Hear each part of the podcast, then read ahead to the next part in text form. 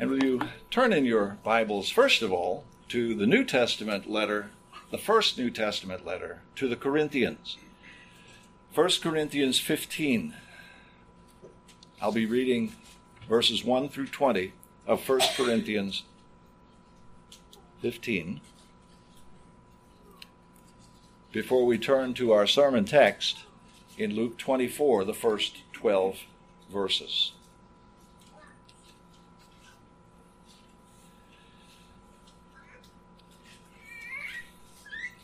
In 1 Corinthians 15, the Apostle Paul writes to the church in Corinth by the Spirit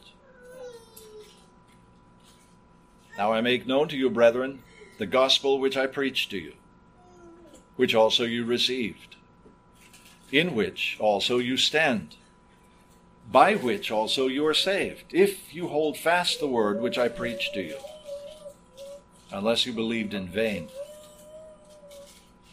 For I delivered to you as of first importance what I also received that Christ died for our sins according to the Scriptures, and that he was buried, and that he was raised on the third day according to the Scriptures, and that he appeared to Cephas, then to the twelve. After that, he appeared to more than 500 brethren at one time, most of whom remain until now, but some have fallen asleep. Then he appeared to James, then to all the apostles, and last of all, as to one untimely born, he appeared to me also. For I am the least of the apostles, and not fit to be called an apostle because I persecuted the church of God. But by the grace of God I am what I am, and his grace toward me did not prove vain, but I labored even more than all of them Yet not I, but the grace of God with me. Whether then it was I or they, so we preach, and so you believed. Now, if Christ is preached that he has been raised from the dead, how do some among you say that there is no resurrection of the dead? But if there is no resurrection of the dead, not even Christ has been raised. And if Christ has not been raised, then our preaching is vain. Your faith also is vain.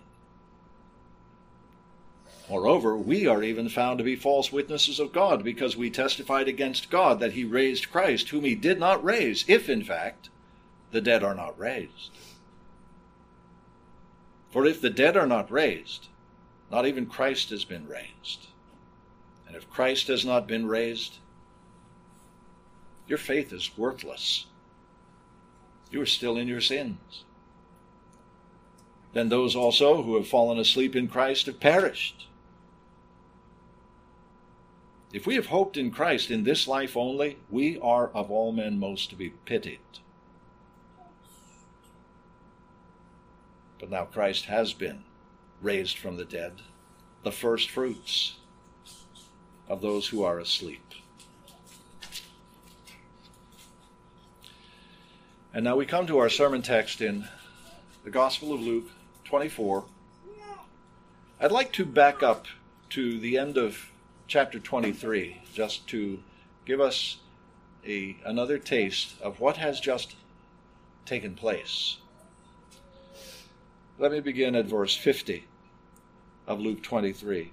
And a man named Joseph, who was a member of the council, a good and righteous man, he had not consented to their plan and action a man from Arimathea, a city of the Jews, who was waiting for the kingdom of God.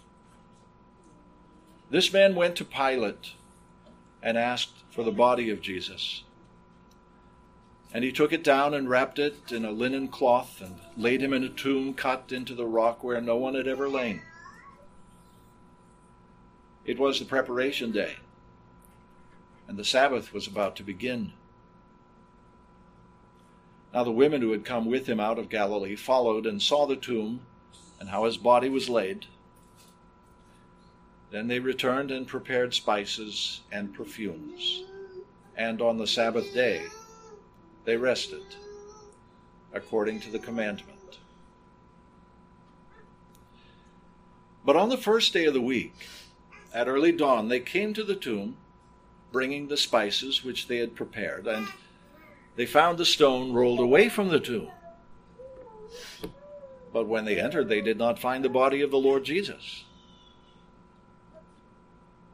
While they were perplexed about this, behold, two men suddenly stood near them in dazzling clothing, and as the women were terrified and bowed their faces to the ground, the men said to them,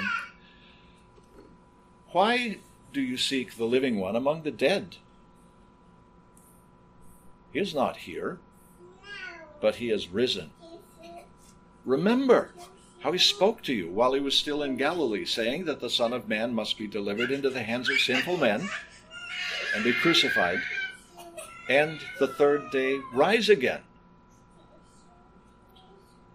And they remembered his words and returned from the tomb and reported all these things to the eleven and to all the rest. Now they were Mary Magdalene and Joanna and Mary the mother of James. Also the other women with them were telling these things to the apostles, but these words appeared to them as nonsense, and they would not believe them. But Peter got up and ran to the tomb. Stooping and looking in, he saw the linen wrappings only. And he went away to his home marveling at what had happened. Amen. Let us pray. Heavenly Father, we thank you for this marvelous message from your word.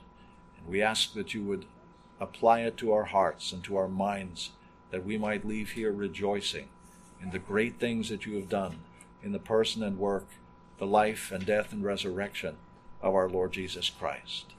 In whose name we pray. Amen.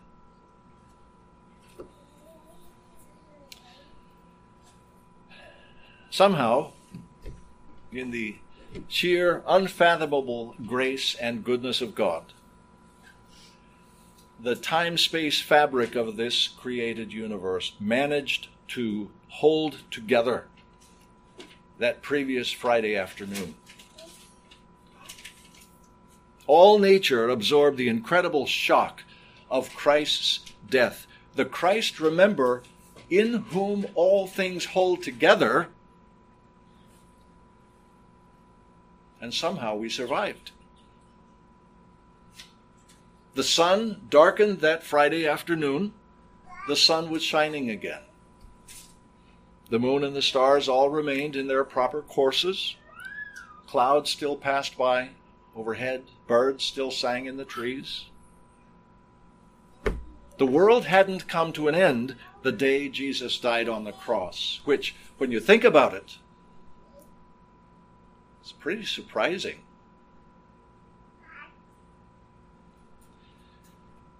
The world and the created universe did not blow apart at the cross. But in fact, the story actually gets much better. Much better. It was springtime April, in fact, and all around Jerusalem, spring flowers were starting to make their appearance in the fields and along the roadsides. By the gracious restraint of the triune God, the created universe wasn't all reduced to ashes that Friday, when, for the sake of lost and ruined sinners, God the Father actually withdrew his eternal favor toward his beloved only begotten Son his Son, who became at that moment our sin bearer. That moment when God the Father expended and exhausted the full weight of his holy wrath, not on us, but on Jesus. Somehow the world went on, and people went about their business. For Joseph of Arimathea, and Nicodemus with him, that meant the hasty retrieval from the cross and wrapping of Jesus' dead body. It meant carrying that dead body to a niche in the nearby garden tomb that Joseph had previously had cut out in the rock for himself. The Sabbath's going to begin at sunset. Already the sun's very low in the western sky, and so they have a need for speed as they do this. As for the faithful women who'd come along the way, all the way from Galilee to Jerusalem with Jesus and the twelve, they're standing there looking on from a distance that evening. They're looking at the deposition of the dead body in the tomb. So together they see the tomb, together they see where and how the dead body is laid. And then, having made a careful mental note of it, they go home and pack the spices and perfumes necessary to finish this hasty burial, to finish it properly, if they could. But that labor of love would have to wait until after the Sabbath. After the Sabbath had passed in quiet rest and repose, which is what the Sabbath is all about. So on the Sabbath day they rested, according to the commandment. But then, once that seventh day had passed, without wasting a moment, early on the first day of the week, before sunup, in fact, these women leave their respective lodgings, they rendezvous somewhere together along the way, and together they make their way to the tomb. They're on their way there because, at least in part because, they had heard nothing about the Sanhedrin's arrangement with Pilate actually to place an armed guard there. If they had heard that, they might have uh, been a little timid about this. It might have changed their plans. But he had, in fact, stationed a guard there. The women knew nothing about an official seal, probably something of plaster or mortar being placed on the stone.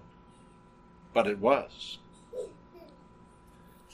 Their biggest problem, as they see it, as they're making their way from their homes to the tomb, their biggest problem is so who's going to roll away that stone for us once we get there? That's the only kink in their plans as they see it. Getting access to the dead body so that they can finish the embalmment, the embalming of it and the sun's just starting to come up as they arrive on the scene. They are at the tomb. And of course, you know the rest of the story.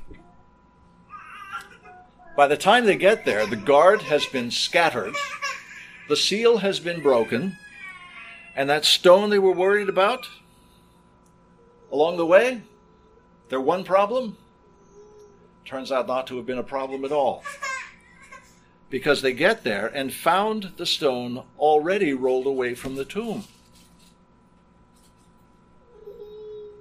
That's what they see when they walk up on the situation, and they're thinking, oh, what a relief that is. That's something we don't have to bother with, but now they have another problem. All these sweet smelling supplies that we brought along with us to anoint a dead body that isn't here. It's not here. Go on in. Have a look for yourself, Mary. You too, Joanna. Go on in. You see if you can find him. We know it was here 36 hours ago, late Friday afternoon. We saw them put the body here, in this very tomb, behind that very stone. And now the stone's over there on the ground, the tomb standing wide open, and the body of our Lord Jesus Christ is gone. And as Luke tells us in verse 4, they were perplexed about this. They were perplexed about this. Beloved, I want to talk to you today about the perplexity these women experienced that morning. Because it's such a common experience, even among professing Christians, to be perplexed, to be at a loss, to be at our wits' end whenever God's mighty deeds of redemption and providence place themselves athwart our uh, preconceived notions and expectations. We're perplexed. Things aren't turning out the way I expected. God acts marvelously on behalf of his covenant people, and we're perplexed about it. God does wondrous things, and we doubt. We're mystified. We are flummoxed by what God is doing. Even people who love him, as these women obviously loved him. Now, that perplexity might have been expected among God's people perhaps 15 centuries earlier, back at the Red Sea, for instance. Miraculously parted, you remember, to give God's now freed covenant people under Moses a way of escape. Perplexity on that occasion might have been expected. After all, this was something altogether new to them. Just a moment ago, the water of the Red Sea was going to be the anvil on which the hammer of Pharaoh's army was going to crush us between the army and the sea. And then all of a sudden, it's not there. The water's not there. The water's heaped up on both sides of this broad boulevard going through the heart of the sea. God cleared a way for us to pass through, redeemed us from certain death. I suppose there would have been a few people there on that occasion who were a bit perplexed about that. Or think of the Assyrian army 185,000 strong, surrounding Jerusalem in the days of King Hezekiah, 700 years later. Just last night, here we are starving behind the walls of Jerusalem, shut in by the Assyrians. An army of 185,000 hostiles surrounds us. They're ready to breach the walls of the city any moment. There's absolutely no way out.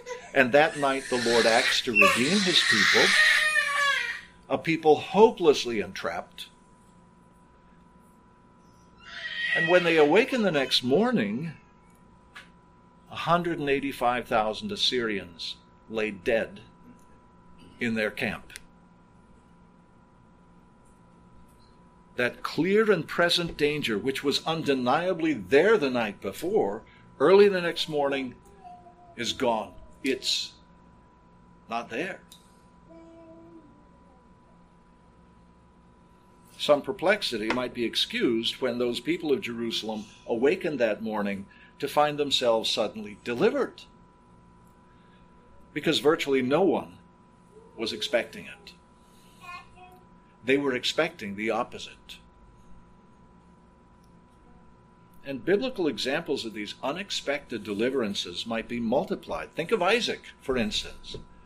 Isaac, as he lay there bound hand and foot on his father Abraham's altar, the knife in Abraham's hand. Helpless. He's helpless. There's no way out of a situation like that until God intervenes in a completely unexpected way.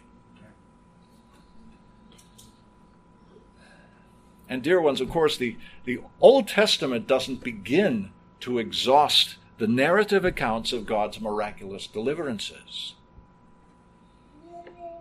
The New Testament opens with the Gospels and there in the Gospels, we discover that all through the Old Testament, if we can put it this way with all due reverence, in the Old Testament, God was just warming up his mighty hand and outstretched arm.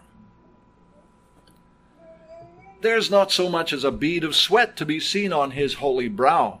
Redeem his people. As the New Testament opens, he's just getting started. It's just getting started.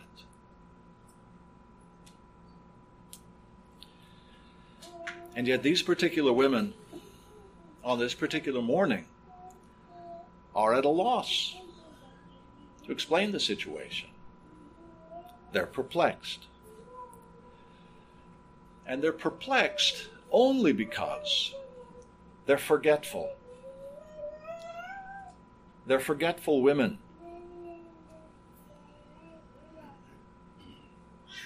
The mighty deeds I've just listed might have sparked great surprise and great perplexity among those who were saved by them. But why were these women surprised? Why were they perplexed?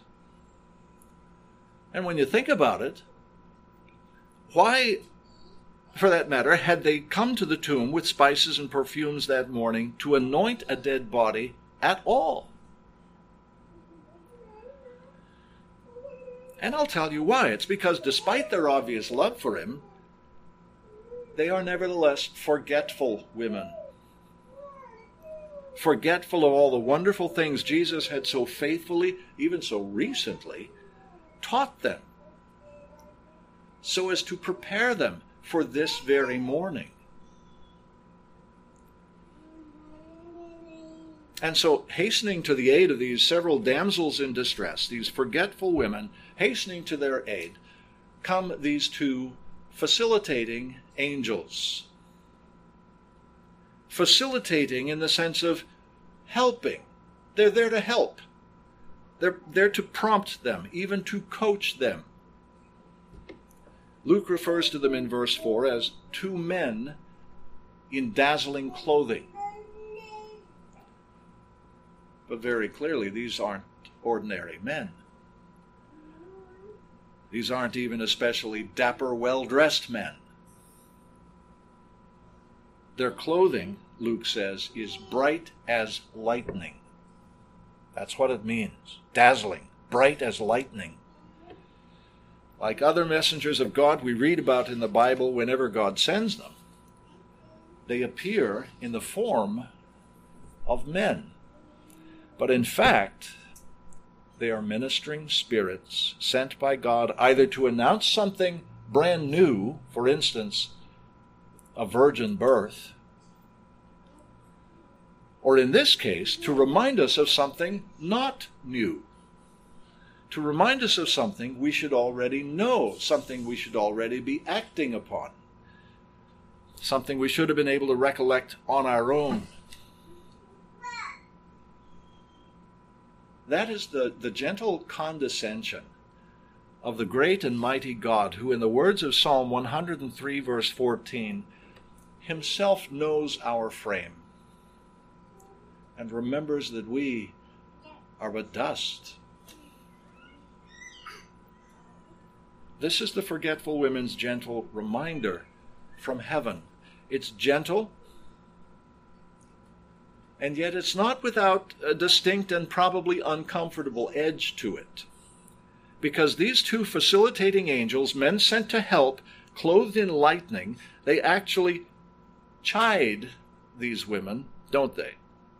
Chide them not for their love, chide them not even for their female sentimentality, chide them for their amazing human capacity to forget. Even to forget strikingly memorable things. Why do you seek the living one among the dead? He is not here, but he has risen. Remember how he spoke to you while he was still in Galilee, saying that the Son of Man must be delivered into the hands of sinful men and be crucified, and on the third day rise again. Remember these things. Remember what he's been telling you repeatedly ever since you confessed him to be the Christ, the Son of the living God. That was way up north in Caesarea Philippi, 15 chapters ago. And if you remember that on the third day he rises again, if you remember that, as he told you repeatedly, if you remember that on the third day he rises again, then why are you here on the third day? Why, why are you here in a cemetery? What are you doing in a cemetery? Well, the point made by these two facilitating angels is well taken by these forgetful women who now suddenly remember the Lord's words. Return to the eleven apostles and those with them and report to them what it was they'd just seen and heard. He's not there. He's risen, just as he said, just as we forgot. He's not there.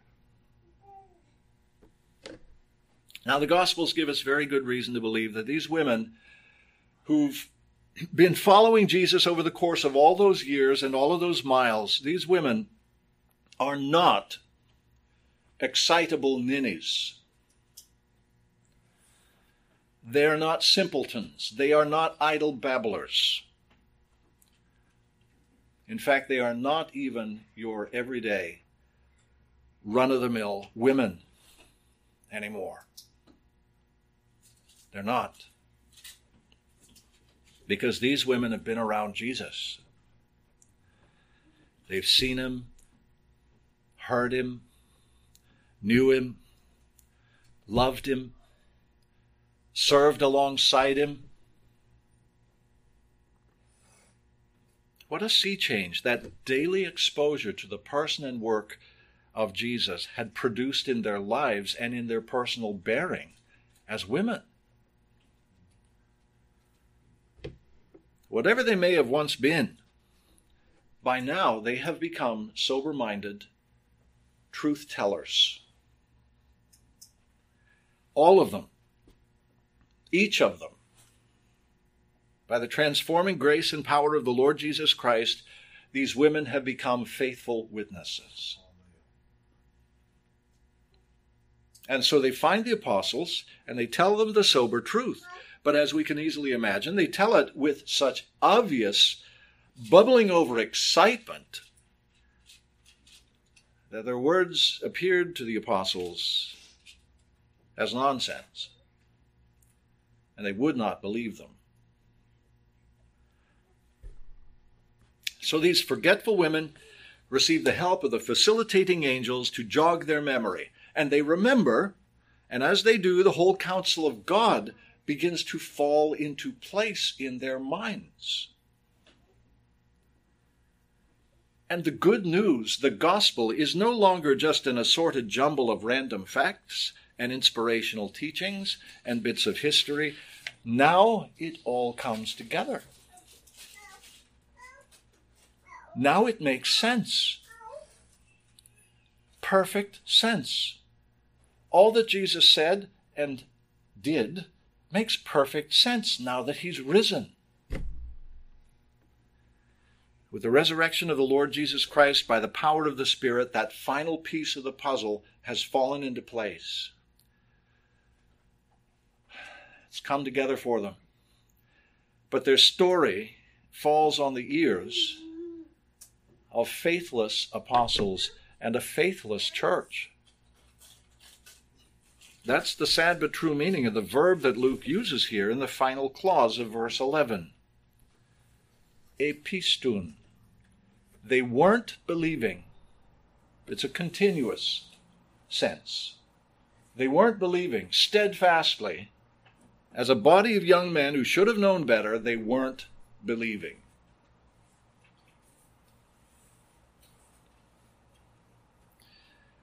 Beloved, our Lord Jesus Christ is now risen from the dead, just as he said. And his bodily resurrection in glory isn't attested by just two or three witnesses, which would be enough to certify it as evidence in a court of God's law. It's certified by many, many more faithful witnesses besides, eyewitnesses. The Apostle Paul makes this superabundance of eyewitnesses absolutely clear to this troubled, wavering church in Corinth, where some were actually doubting the doctrine of the resurrection.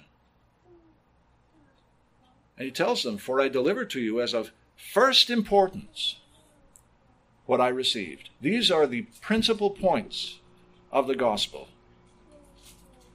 that Christ died for our sins according to the Scriptures, and that he was buried and that he was raised on the third day, according to the scriptures, and that he appeared to Cephas, then to the twelve. After that, he appeared to more than 500 brethren at one time, most of whom remain until now. They're in the first century. They're, they're still alive to interview if you want to. Most of whom remain until now, but some have fallen asleep. Then he appeared to James, then to all the apostles, and last of all, as to one untimely born, he appeared to me also.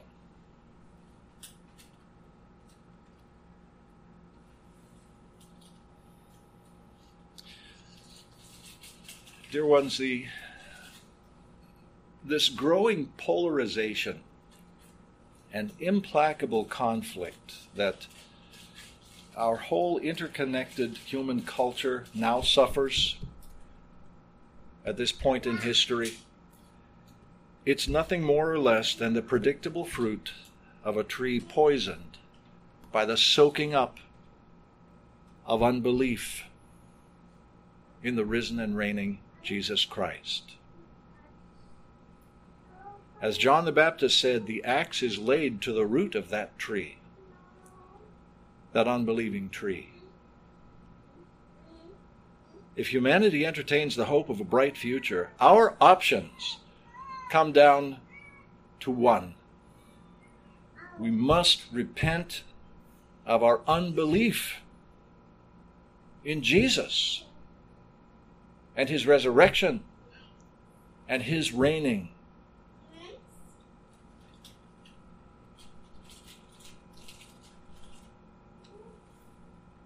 Whenever this or any culture refuses to hear eyewitness, eyewitnesses on this vital point of the resurrection, whenever it cancels opposing views, whenever it censors those with biblical viewpoints that are crying out to be heard, that culture has simply gone off the rails of rational discourse. That culture has returned to the days of the judges when there was no king in Israel and everyone did whatever was right in his own eyes. And but for the saving work of this risen Christ, our King, that's where we are today. The plain historical fact is Jesus Christ is risen from the dead. Single handedly, he's broken the power of sin and death and hell. And you can forget everything else if you will. Everything else in life and the world and the created universe is ancillary anyway. The Lord is risen. He's risen indeed. Remember. Let's pray.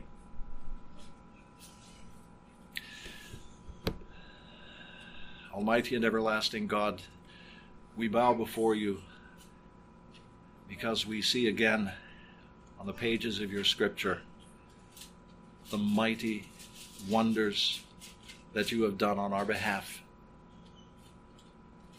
You are glorious. You have always been glorious. And our regret is only that our lives are so short that while we are in these bodies, in this fallen world, we have only so many years to proclaim your glory. How glad we are, though, that you have in the gospel pointed us beyond these three score and ten years we have here to an eternity with you and to a coming day when we too will be raised up with Christ. No longer in the heavenlies, but to live upon the good redeemed, restored new heavens and new earth wherein righteousness dwells. Thank you for setting that hope before us.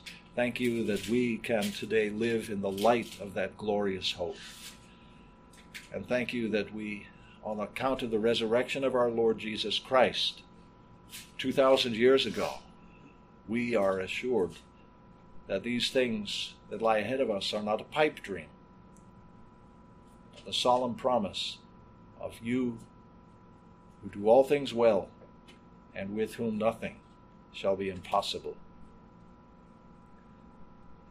Be glorified among your people, we ask. In Jesus' name, amen.